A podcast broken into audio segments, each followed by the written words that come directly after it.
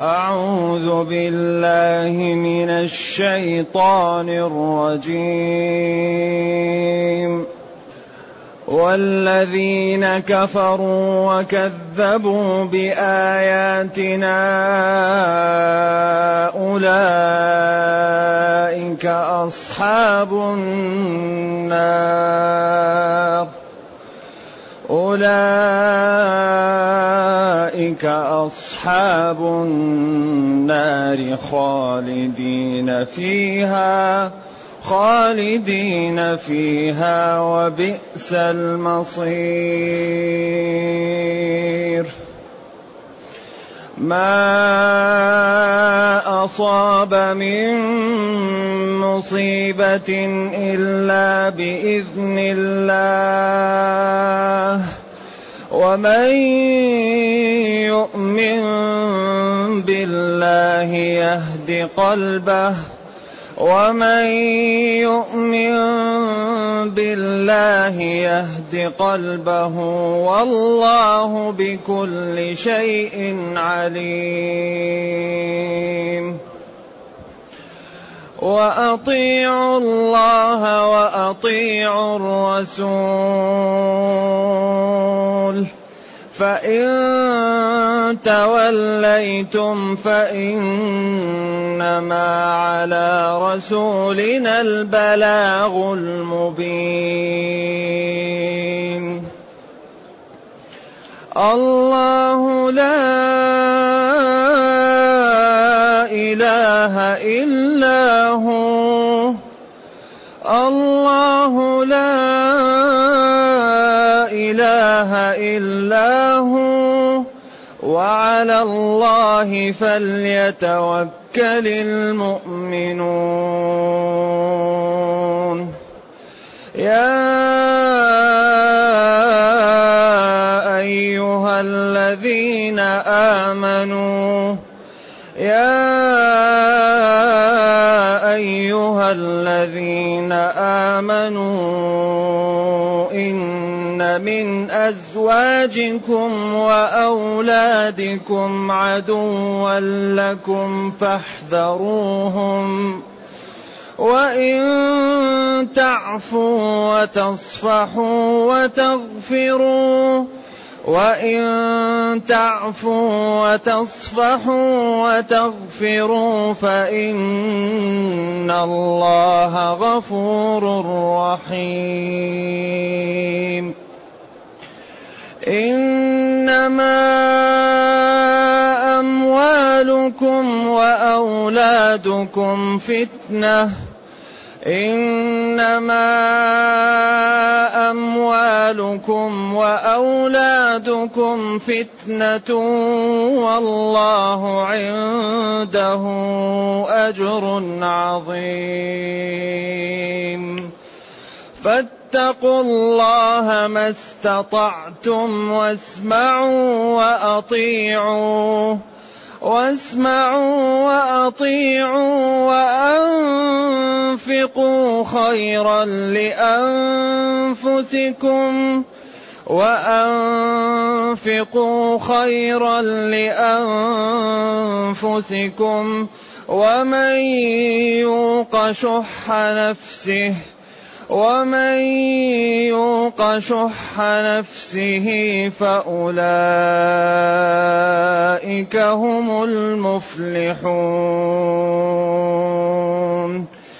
إن تقرضوا الله قرضا حسنا يضاعفه لكم يضاعفه لكم ويغفر لكم.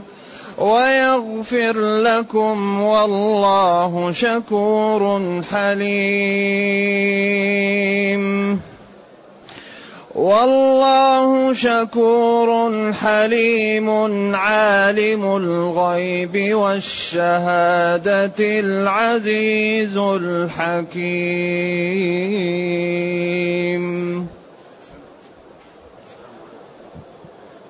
الحمد لله الذي أنزل إلينا أشمل كتاب وأرسل إلينا أفضل الرسل وجعلنا خير أمة أخرجت للناس فله الحمد وله الشكر على هذه النعم العظيمة والآلاء الجسيمة والصلاة والسلام على خير خلق الله وعلى آله وأصحابه ومن اهتدى بهداه. أما بعد فإن الله تعالى لما بين شريحة المتقين أتبعها بشريحة الكافرين. فقال جل وعلا الآية التي قبلها الآية التي قبلها ومن يؤمن بالله ويعمل صالحا نكفر عنه سيئاته وندخله جنات يكفر أو نكفر كله قراءة سبعية وندخله جنات تجري من تحتها الأنهار. بعدين هنا قال والذين كفروا وكذبوا.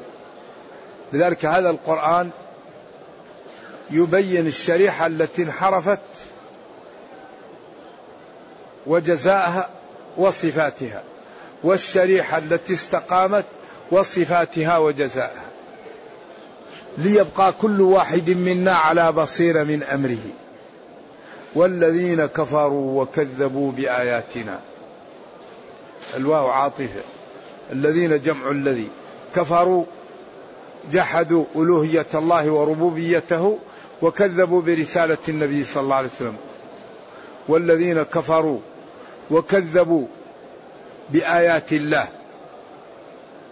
الآيات جمع آية والمقصود بها محمد صلى الله عليه وسلم والقرآن وما أتى فيه من التشريعات الجميلة التي تدل على الحكمة وعلى العدل وعلى الجمال وعلى الحسن وعلى كل خير. هؤلاء الذين كفروا وكذبوا بآياتنا أي بآيات الله أولئك أصحاب النار خالدين فيها وبئس المصير. لما انهى من بيان الشريحة ومآلها وأسبابها قال والذين كفروا وكذبوا الكفر هو الستر والتغطية. أصل الكفر هو الستر. في ليلة كفر النجوم كفر النجوم غمامها يقول جرير في ليلة كفر النجوم غمامها أي ستر الغمام نجومها. ومنه يعجب الكفار أي الزراع لأنهم يسترون الحب. فالكفر أصله في اللغة الستر والتغطية. ومن أكبر ستر هو محاولة ستر ألوهية الله وربوبيته. وهذا هو الكفر الشنيع.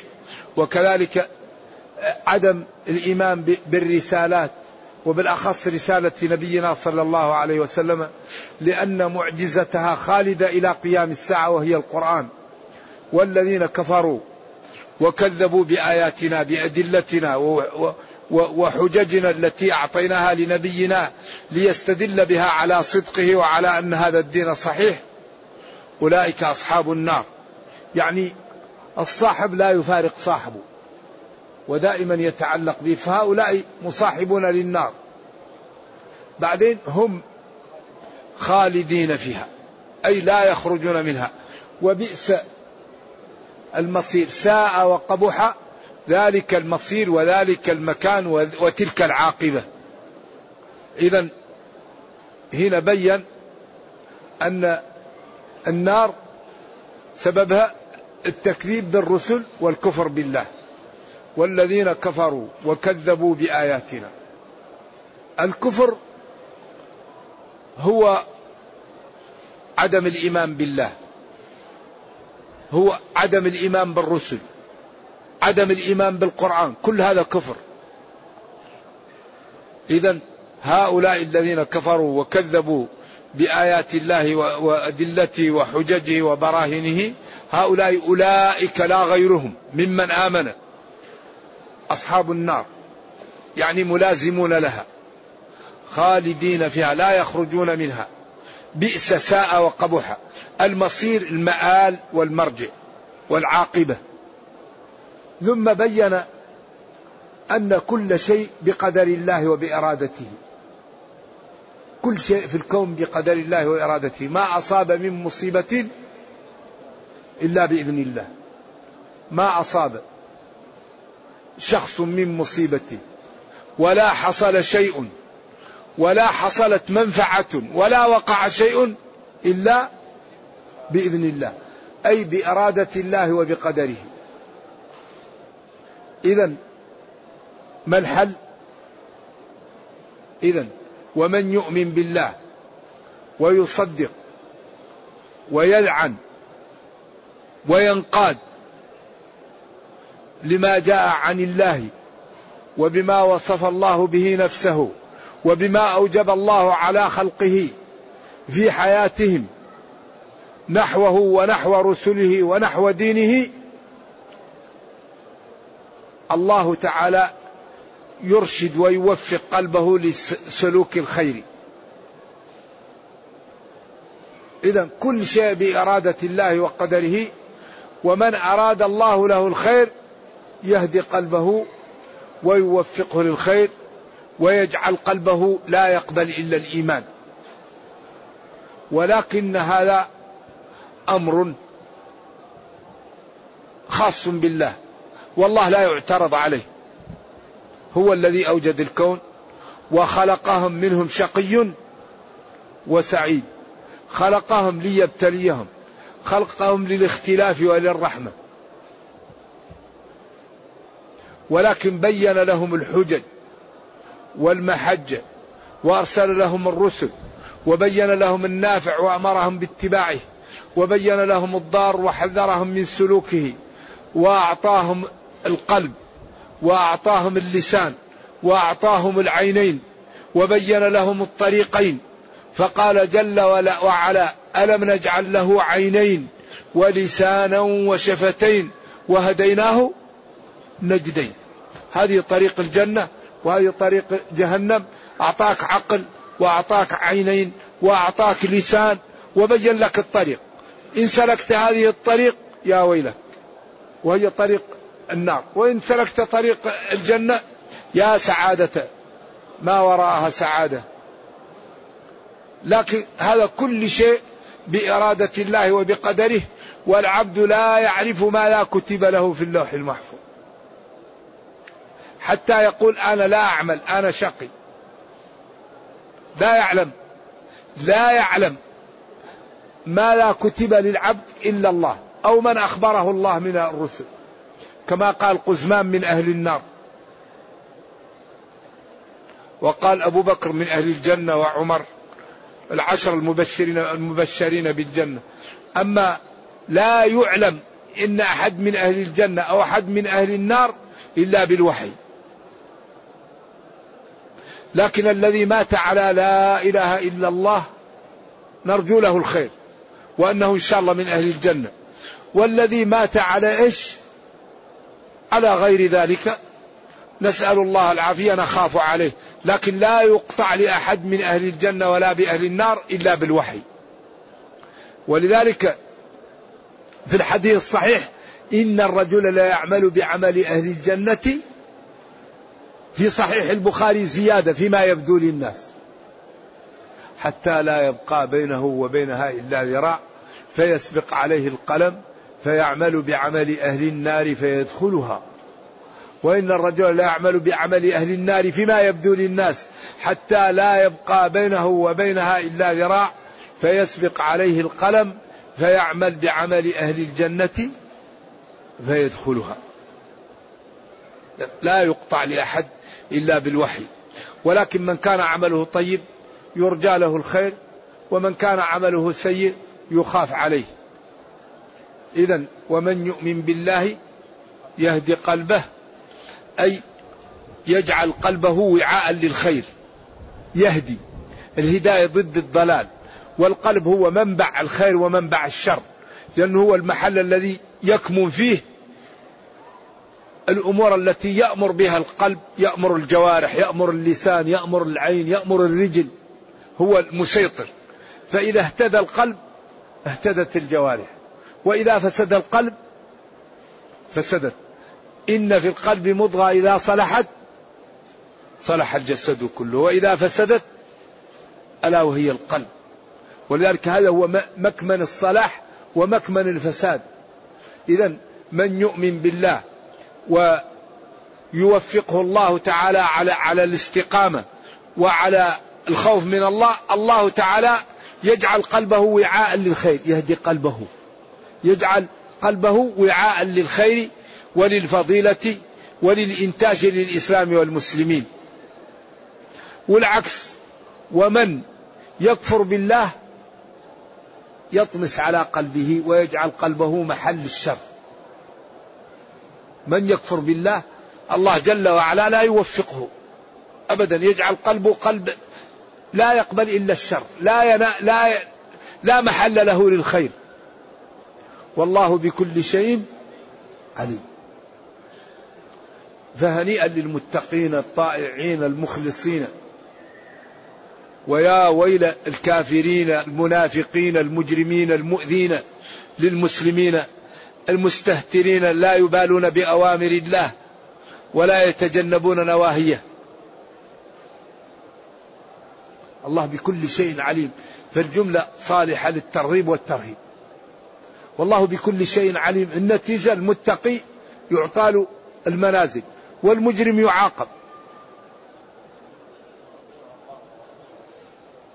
ثم بين لهم أسباب الفلاح والنجاح ووسع لهم كيف تكون الهداية. قال وأطيعوا الله وأطيعوا الرسول. أطيعوا الله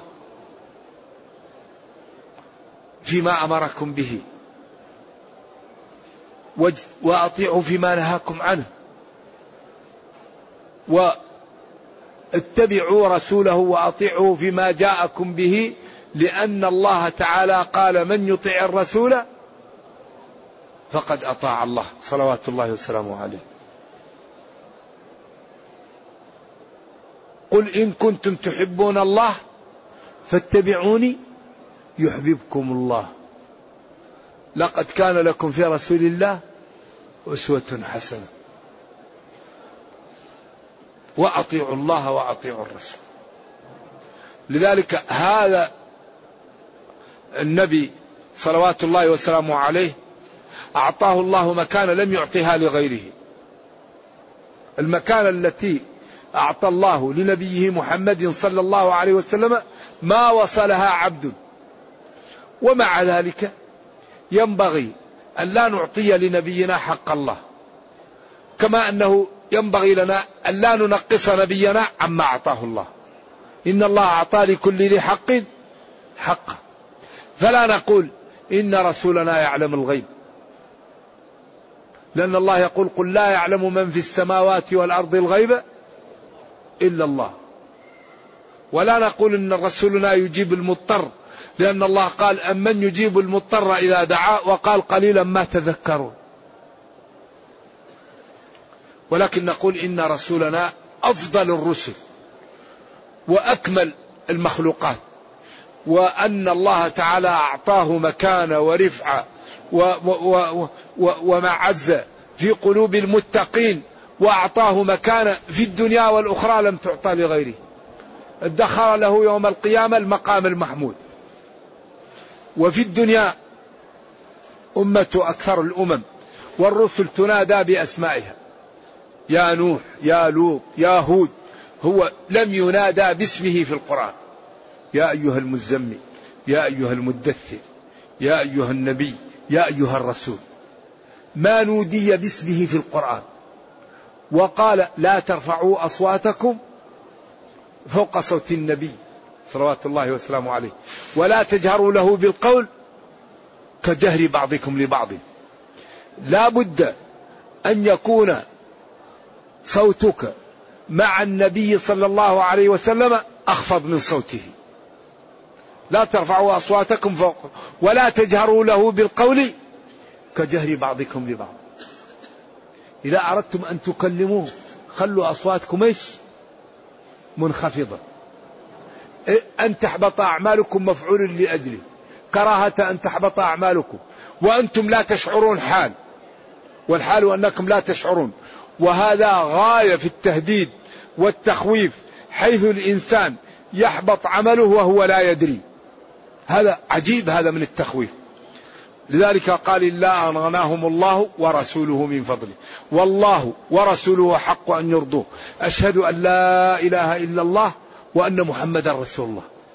أعطاه الله مكانة ولكن هذه المكانة نعطيها لنبينا. لكن لا نزيد ونعطيه حق الله. هذا لا يجوز. ولا ننزله عن المكانة التي أعطاها الله. فكلا طرفي قصد الأمور ذميم. فلا نفرط ولا نفرط. نعم. وأطيعوا الله وأطيعوا الرسول فإن توليتم ولم تقبلوا ما جاءكم به الله عن طريق نبيه صلى الله عليه وسلم في وحيه ولم تقبلوا فنبينا صلى الله عليه وسلم له أن يبلغكم. أما الأمر الثاني ليس عليه الأمر الثاني على الله. كما قال إن عليك إلا البلاغ. ولو شاء ربك لآمن من في الأرض كلهم. أنت بلغ. والباقي أنا بلغ الناس الرسالة. وبعدين ما عليك إلا هذا. قيل هذا قبل أن يأتي إيش؟ قبل أن يأتي الجهاد. وقيل لا أنت بلغ الرسالة. ومن تبليغ الرسالة أن تقول لمن بلغته أنت مخير بين ثلاثة. أنظر لنفسك واختر واحد من الثلاثة. يا تدخل في الإسلام. يا تدفع الجزية. يا الميدان. إنك تأتي عدوك من المشركين فادعوهم إلى ثلاث خصال. الدخول في الإسلام. فإن أبوا جزع يدفعوا الجزية. على تفاصيل في من دخل في الإسلام إذا جاء للمدينة يكون له مال أهل المدينة وإن بقي مع الإعراب له مال الأعراب. إذا لم يقبل يدفع الجزية على الشرط الذي يتفق معه الإمام أو نائبه. فإن لم يقبل ماذا؟ كما قال لقد أرسلنا رسلنا بالبينات وأنزلنا معهم الكتاب والميزان. ليقوم الناس بالقسط بعدين أنزلنا الحديد فيه بأس. شيء الذي لم يرتدع بالكتب يردع بالكتائب. لا بد أن تبقى الإدارات في العالم بيد المسلمين. إذا الذين يقولون أن الإسلام جاء لصد الهجوم غير صحيح. والذين يقولون الإسلام جاء لإرغام الناس على الإسلام غير صحيح. الإسلام جاء ليبسط نفوذه على وجه الأرض من شاء فليؤمن ومن شاء فليكفر لكن لا بد أن يلعن أهل الأرض لشرع الله. لأن الذي يسعد أهل الأرض هو قانون السماء. وقانون الأرض عاجز عن إسعاد أهل الأرض لأن الذي خلقه هو ليعلم. ألا يعلم من خلقه؟ وهو اللطيف الخبير. أما القوانين الوضعية فهي عاجزة أن تحل مشاكل أهل الأرض. الذي يحلها نظام السماء. لذلك الآن العالم يؤن من الربا. الله قال ذروا ما بقي من الربا. قال فإن لم تفعلوا فأذنوا بحرب من الله. قال يمحق الله الربا. ونبينا بين ذلك. وقال إن أقل شيء من الربا مثل أن يعمل الفاحش بأمه أمام الناس. قال العلماء كل عقوبة عليها عليها حد إلا الربا لا حد عليه لعظمه حد يوم القيامة. الناس الآن تئن من خطورة الربا عليها. الله بين. تئن من خطورة الخلاف. قال ولا ولا تنازعوا. تئن من, عدم الإعداد. قال وأعدوا. تئن من عدم معرفة الطيبين والتعاون. الله قال وتعاونوا. وقال كونوا مع الصادقين. إذا كبريات مشاكل الأمة محلولة في هذا الكتاب. فحري بنا أن نحل مشاكلنا من كتاب ربنا. وما أشكلنا علينا في الكتاب مبين في سنته. صلوات الله وسلامه عليه. لأن ربه قال له لتبين للناس ما نزل إليهم. وقال لا إني أوتيت القرآن ومثله معه وأنزل الله عليه اليوم أكملت لكم دينكم في حجة الوداع. يوم الجمعة في عرفة. اليوم أكملت لكم دينكم. إذا كل شيء نحتاجه موجود في هذا الدين. أكملت لكم دينكم. فحري بنا أن نهتم بالمراكز التي نفهم منها القرآن ونحل بها المسائل الصعبة عند المسلمين وننقذ بهذه المراكز التي تبين الشريعة وتبين فضلها وجمالها وحلولها للمسائل الصعبة حري بنا أن نهتم بذلك وننقذ البشرية. أمانة في أعناق المسلمين أن ينقذوا العالم من الكفر والضلال. لأنه إذا لم ينقذ المسلمون العالم من الكفر والضلال من ينقذهم؟ فالمسلمون عليهم مسؤولية عظيمة. لأن كتابهم أشمل كتاب ونبيهم آخر الأنبياء ودينهم أشمل الأديان ومهيمنا عليها. فعندهم الإمكانيات لإنقاذ سكان الأرض من الكفر والضلال ومن الضياع وبالأخص في هذا الوقت الذي سهول الاتصال وسهولة يعني الاتصالات وسهول البيان. فحري بالشرفاء والفضلاء والعقلاء أن يتساعدوا وتكون لهم برامج جادة عملاقة لإنقاذ البشرية من الكفر والضلال. ولا يوجد شيء أنفع للعالم في هذه الأيام من القدوة الحسنة أن يبين للناس الإسلام في حياته. من أراد أن يعز الإسلام ويعز نفسه ويعز المسلمين يبين للناس الإسلام في حياته. لا يظلم لا يسرق لا يكذب لا ينمم لا يرابي لا يعق والديه لا يظلم جيرانه. لا يغش لا يسرق. فإذا كان كل واحد منا يتمثل الدين إذا رآنا غير المسلمين دخلوا في الإسلام. لأن الإنسان إذا استقام على هذا الدين يكون كأنه جوهر على وجه الأرض. كل واحد منا إذا استقام كل من رآه يستفيد منه.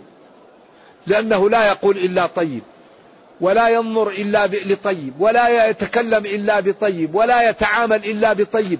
فتكون حياته كلها طيبة فكل من خالطه يستفيد. ذلك لا يوجد شيء أنفع من القدوة الحسنة. وبعدين طريق سلامة محققة.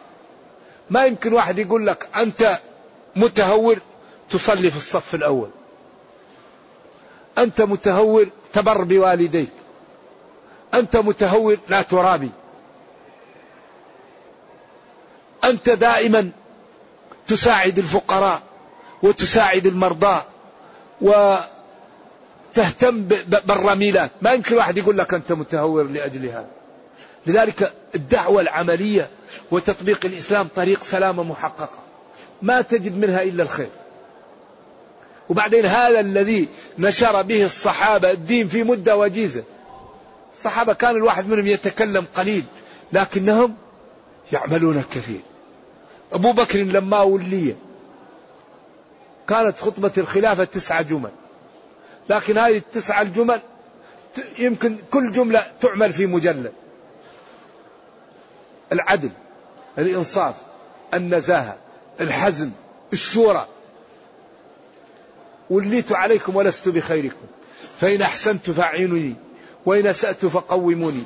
الضعيف قوي حتى أخذ له الحق. والقوي ضعيف حتى أخذ منه الحق. أطيعني ما أطعت الله ورسوله. فإذا عصيت الله ورسوله فلا طاعة لمخلوق. في معصية الخالق. أصول الإدارة الحزم الإنصاف الشورى التواضع كل أصول الحكم موجودة في هذه الجمل السبعة والتسعة. لذلك الصحابة كانوا الحقيقة اختارهم الله لنبيه ونشروا الدين في مدة وجيزة. لذلك أهم شيء السلوك. كان الصحابة إذا دخلوا بلد أحبهم أهله ودخلوا في الإسلام. واندونيسيا بكاملها دخلت الإسلام بأخلاق تجار من جزيرة العرب ذهبوا إليها فلما رأوا أخلاقهم وحسن تعاملهم دخل البلد كله في الإسلام وأكبر دولة مسلمة الآن اندونيسيا. فلذلك القدوة الحسنة. القدوة. نرفق. نرفق بالمخالف. نأتي للمخالف بالمعلومة برفق. ولو كنت فظا غليظ القلب لانفضوا من حولك. فقولا له قولا لينا. ما كان الرفق في شيء إلا زانه نرفق بالناس. وبالأخص إذا كنت لا تملك قوة ترغمهم على الدين. فاحسن إلى الناس وارفق بهم وخليهم يروا الدين في حياتك. في لبستك في مشيتك في نظرتك في تعاملك في ذهابك إلى السوق في ذهابك إلى المسجد. في بيعك في شرائك في سفرك. خلي حياتك قدوة. ذلك الذي ينشر الدين الآن ويخليه ينتشر أن نكون نعمل بالإسلام في حياتنا. أما يكون فمنا بعقيدتنا يغني وبأيدينا تمزقه الحراب هذه مشكلة المسلمين. فالحقيقة لا بد أن نتواصى على القدوة الحسنة. وبالأخص من يسكن من المسلمين بين الكفار فإن المسؤولية عليه عظيمة. والخطب جلل. الذي بين المسلمين إذا عمل معصية المسلمون يعلمون هذا عصى وأن الإسلام بريء من هذا. لكن الذي يعيش بين ظهراني الكفار إذا عمل معصية يقول هذا إسلام ويدعوه لهذا. فيكون هذا سبب في نفرة الناس عن الإسلام. قال تعالى ربنا لا تجعلنا فتنة للذين كفروا. أي لا تجعل عملك فينا سببا في صد غير المسلمين عن الدخول في الإسلام. فإن توليتم وأعرضتم عن القبول فإنما على رسولنا البلاغ المبين. هل الآية منسوخة أو غير منسوخة؟ أو يبلغهم ما يبلغهم أنهم يدخلون في الإسلام ويدفعوا الجزية أو سأيش أو سيعمل معهم طريق أخرى كما قال تعالى وأنزلنا الحديد فيه بأس شديد الله لا إله إلا هو. هذا ثقة للجملة. لا معبود بحق إلا الله. وعلى الله فليتوكل المؤمنون. هذه الآية تجعل المسلم ينام قرير العين. لا معبود بحق إلا الله. وعلى الله لا على غيره. لا على قوة ولا على جاه ولا على رصيد ولا على أموال ولا على مكانة لا وعلى الله. إيش؟ فليتوكل المؤمنون. وقال تعالى ومن يتوكل على الله كافي. إذا يتوكل الله يتوكل عليه المؤمنون. أما الذي يتوكل على قوته أو جاهه أو ماله أو أسرته أو عشيرته أو أصدقاؤه أو عقله أو ذكاؤه أو شهاداته هذا يضيع نفسه لأن غير الله يهلك فإذا هلك ما يتوكل عليه وقع في الورطة. ولذلك قال تعالى وتوكل على الحي الذي لا يموت. توكل على الحي الذي لا يموت. ثم بين أسباب عدم التوكل وأسباب زعزعة الدين. ولذلك هذا الدين إذا أمر أو نهى دائما يسد منافذ خلخلة الدين. قال يا أيها الذين آمنوا إن من أزواجكم وأولادكم عدوا لكم. هذا القرآن يرشد في العبارة. ما قال كل أزواجكم وأولادكم. إن من أزواجكم وأولادكم. من للتبعيض. بعض الأزواج والأولاد عدوا لكم. إذا فاحذروهم. فاحذروهم أن يوقعوكم في الورطة. كان بعض الصحابة يريد أن يهاجر. فقالت له زوجه لمن تتركنا؟ قال له ولده كيف تمشي عني؟ فلان فلم يهاجر. وجاء الإسلام بعيب من لم يهاجر. فأراد أن ينتقم وغضب لذلك. فنزلت الآية إن من أزواجكم وأولادكم عدوا لكم. يريد أن يقعكم في الذنوب وفي الورطة نتيجة لمصالحهم الدنيوية أو لأمور آنية فاحذروهم. احذروهم أن يوقعوكم في المعاصي وفي التهلكة. ثم بين أن ما حصل من الأولاد والزوجات وإن تعفوا وتصفحوا وتغفروا فإن الله غفور رحيم. ما قال وإن تعفوا بس وإن تعفوا وتصفحوا وتغفروا. تعفوا تسامحوا. تصفحوا لا يبقى في القلب شيء. وتغفروا تستروه ولا تحكوه. يعني عجيب هذا الدين. ما أجمل هذا الدين وما أنجعه لحل مشاكل الأمة. تعفو تسامحوا. تصفحوا لا يبقى شيء في القلب. وتغفروا لا تذكروا. تستروا لا تذكروا. فإن الله كثير المغفرة كثير الرحمة لخلقه. فلذلك يحب من يتصف بذلك فاتصفوا بذلك يغفر لكم ربكم ويرحمكم. ثم قال هنا اتبعها إنما أموالكم وأولادكم فتنة. شوف إن من أزواجكم وأولادكم. هن إنما أموالكم وأولادكم فتنة. ابتلاء واختبار. لأن أكثر ما يدخل الإنسان في الورطة المال والنفس والأولاد. أي مشكلة وراها مال أو ولد إنما أموالكم وأولادكم فتنة وهذا قصر إضافي. كأنه حصرهم في الفتنة. ما لهم للأولاد والأزواج والأولاد إلا الفتنة. بعدين قال والله عنده أجر عظيم. عنده الجنة. عنده حور العين. عنده البساتين. عنده الرفعة. عنده النظر إلى وجهه الكريم يوم القيامة. عنده أجر عظيم لمن لم يعص الله في المال والولد لمن اتقى الله في المال والولد ولم يعص الله فيهما عند الله له أجر عظيم في الدنيا والأخرى. فلن يضيعه في الدنيا وفي الأخرى عنده له أجر لا يعلمه إلا الله. بعدين قال فاتقوا الله ما استطعت. قال بعض العلماء هذه الآية ناسخة اتقوا الله حق تقاته. وقال كبير المفسرين ليست ناسخة لها. وحق توقاته هو ما استطعتم هو بيان لها. لأن الله لا يكلف نفسا إلا وسعها. وما جعل عليكم في الدين من حرج. اتقوا الله ما استطعتم. لا تستطيع مسامح إذا حق تقاته هي ما استطعتم أما الذي لا تستطيع لا يكلف الله نفسا إلا ما أتى إلا وسعها. أخطر شيء الكفر. إلا من أكره وقلبه مطمئن بالإيمان ولكن من شرح بالكفر صدرا لا. الميت حرام إذا اضطررت كل إلا ما اضطررتم إليه. أي شيء تضطر له أبواب الأمام مفتحة. لكن الله لا يخفى عليه المضطر من غير المضطر. واحد يقول أنا مضطر ما هو مضطر؟ لا يخفى على الله. لكن أي واحد مضطر أبواب الأمام مفتحة. دين ما في حرج. وما جعل عليكم في الدين من حرج. دين السماحة دين النزاهة دين العدالة دين الرفق دين الإيثار. دين مبين لكل ما نحتاج إليه. أليس حري بنا أن نعطيه الوقت؟ أليس حري بنا أن نفهمه؟ أليس حري بنا أن نعمل مراكز لفهم هذا الدين؟ ولإيصاله للعالم بلغاتهم بطريق سهلة ولا تكلف كثيرا.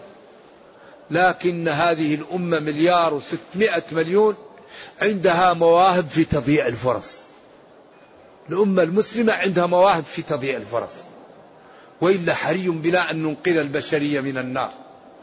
كثير من هؤلاء نخشى أن يلببونا عند الصراط ويقولون يا رب إن المسلمين عندهم القرآن وعندهم السنة وعندهم دين جميل لم يبلغوه لنا. يا رب انتقم لنا من المسلمين. فما لا يكون موقفنا يوم القيامة. ولذلك قال معذرة إلى ربكم. على الأقل نعذر إذا بلغنا لهؤلاء الدين عن طريق سليمه يجب علينا أن نبلغ العالم هذا الإسلام. هذا الكنز. يجب أن ننفق منه. وأن نوصله إلى الآخرين. أوصلوا لنا السيارات وأوصلوا لنا كل بضاعة. ونحن عندنا لا إله إلا الله محمد ينبغي أن نوصلها للعالم. وينبغي أن نبلغها. وإن كان الحقيقة كثير من المسلمين وبعض المسؤولين نرجو الله تعالى أن يجزي بالخير من هم حي ويرحم من مات. قام بذلك وعملوا في ذلك جهدا مشكورا لا ينكر. ومن زار البلاد وجد آثارهم فيها ووجد المراكز التي بنوها والمساجد التي بنوها. نرجو الله تعالى أن يتقبل منا ومنهم وأن يرحمنا وإياهم. لكن الحقيقة ينبغي للمسلمين أن يتعاونوا على مراكز عملاقة لإنقاذ البشرية. أولا للترجمة ثانيا لرد الشبهات ثالثا لبيان أن الإسلام دين السماحة ودين النزاهة. وأنه ينهى عن الظلم وينهى عن الاعتداء على الآخرين وأنه جعل في كل كبد رطب أجر وأن امرأة دخلت النار في هرة وأن امرأة دخلت الجنة بسبب كلب. إذا نحن سبقنا العالم لحقوق الحيوان. فكيف حقوق الإنسان؟ وقال من قتلها من أحياها فكأنما أحيا الناس جميعا. وقال من أجل ذلك كتبنا أنه من قتل نفسا بغير نفس وفساد في الأرض فكأنما قتل الناس جميعا. ومن أحياها فهذا الدين سبق كل الأديان وبين كل خير. ودين لا يو دين الإيثار دين الستر دين السماحة دين الرفق دين العدالة.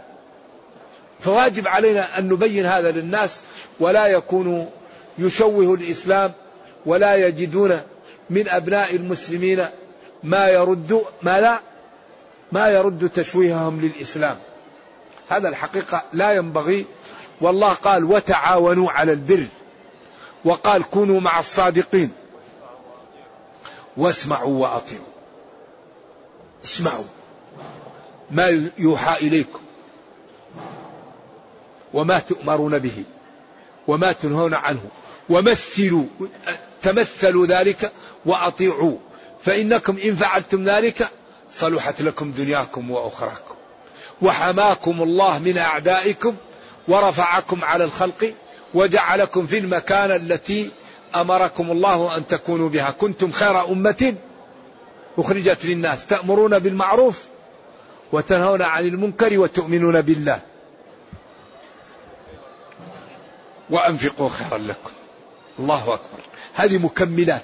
هذه جرعات تخلي الإيمان يرقى. لما بين أن الله وحده بين يعطيك جرعات تخلي الإيمان إيش؟ يرتفع.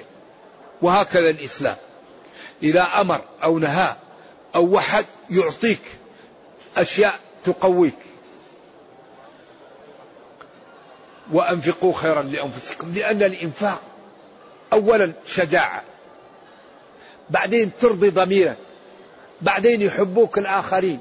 بعدين تزيل الألم الموجود في قلوبهم لأنهم فقراء وأنت غني. إخوانك إذا كنت غنيا وهم فقراء يكون قلوبهم غير متريحة لأنك أنت غني وهم فقراء. فإذا أعطيتهم أطفأ ذلك ما في قلوبهم. ثم إن الله تعالى يرضى لأنه ابتلاك بالمال وابتلاه بالفقر. فإذا دفعت ربك يرضى عليك لأنه اختبرك ونجحت في الامتحان. وأنفقوا خيرا لأنفسكم. الإنفاق هذا خير ما نقص مال من صدقة. الصدقة تطفئ غضب الرب كما تطفئ النار كما يطفي الماء النار. ولذلك لا يوجد شيء مثل الصدقة. تكثر الحسنات وتحبب الإنسان للآخرين وتقي مصارع السوء وتعمل للعبد شيء عجيب وهي تكافل اجتماعي وتدل على المروءة والنبل. وأنفقوا خيرا لأنفسكم. هذا الإنفاق خيرا لأنفسكم. مع أنه يزيد المال ويزيد في العمر ويطهر المال.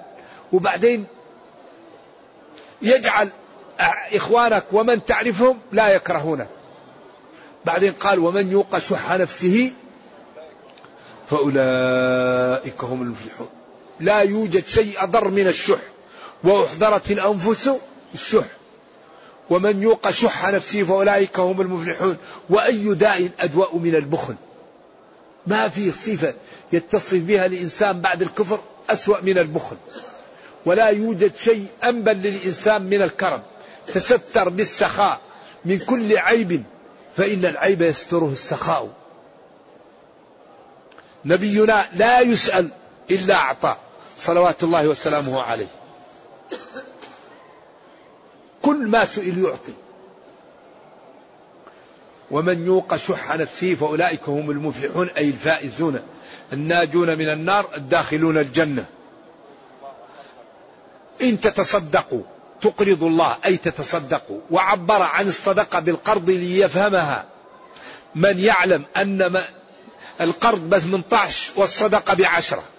عبر عن الصدقة بالقرض لأن الله تعالى سيعطيها له في وقت هو في أمس الحاجة إليها. وقال قرضا حسنا ما فيه منة ولا فيه أذى ولا فيه رفع صوت ولا فيه سخرية ولا فيه استهزاء. بعض الناس إذا أراد أن يعطي الفقراء يسخر منهم. يستهزأ بهم. قول معروف ومغفرة خير من صدقة يتبعها أذى. ولذلك الذي يعمل المعروف للناس ينبغي أن يحافظ عليه. والمحافظة على المعروف أصعب من المعروف. إيش معنى يحافظ عليه؟ إنسان أحسنت إليه لا ترفع عليه صوتك ولا تأذيه ولا تكلمه إلا بالرفق ولا تمن عليه. فهذا محافظة على المعروف أصعب من المعروف. بعض الناس يعمل المعروف ويمسحه. يحتقر أنه عمل له معروف. يأذيه يرفع صوته عليه. هذا لا يصلح. ولذلك المعروف يسقى. إذا عملت معروف كالزرع. الزرع إذا, إذا زرعت ما لا تفعل؟ تتعهده بالماء وبالحفاظ عليه حتى ينمو. كذلك المعروف تتعهده بالمعروف وبالبساسة في وجه صاحبه وعدم أذيته حتى ينمو هذا المعروف ويستقر. أما تعمل معروف وتقطعه أنت أمس جئتني أنت اللي أتيتني وأعطيتك هذا لا ينبغي. لذلك المعروف أنساه. لا تذكر معروف عملته. هذا أما الذي يعمل ويقول أنا فعلت وأنا فعلت. هذا كأنه ينجر ينجر من معروف. من كمال المعروف أن لا تذكره. من كمال المعروف أن تستره. هذا كماله جماله. يضاعفه لكم. وبعدين يغفر لكم. والله شكور حليم. شكور كثير الشكر لخلقه. يعطي على القليل أضعاف مضاعفة إلى سبعمائة إلى ما لا يعلمه إلا الله وأقل مضاعفة عشرة. عالم الغيب والشهادة. عالم الغيب والش... أي شيء تعمله الله يعلمه وهو كريم. ماذا؟ إذا سيعطى لك الكون الأوفى. عالم الغيب والشهادة؟ العزيز الغالب الذي يضع الأمور في مواضعها. إذا ما بعد هذا إلا أن كل واحد منا يجتهد ويحاول أن يطبق هذه الآيات وله الفوز العظيم وله الجنة وله الغنى والله يضمن له صلاح دنياه وصلاح أخراه. نرجو الله جل وعلا أن يرينا الحق حقا ويرزقنا اتباعه وأن يرينا الباطل باطلا ويرزقنا اجتنابه وأن لا يجعل الأمر ملتبسا علينا فنضل اللهم ربنا آتنا في الدنيا حسنة وفي الآخرة حسنة وقنا عذاب النار. اللهم اختم بالسعادة آجالنا واقرم بالعافية غدونا وآصالنا واجعل إلى جنتك مصيرنا ومآلنا. سبحان ربك رب العزة عما يصفون وسلام على المرسلين.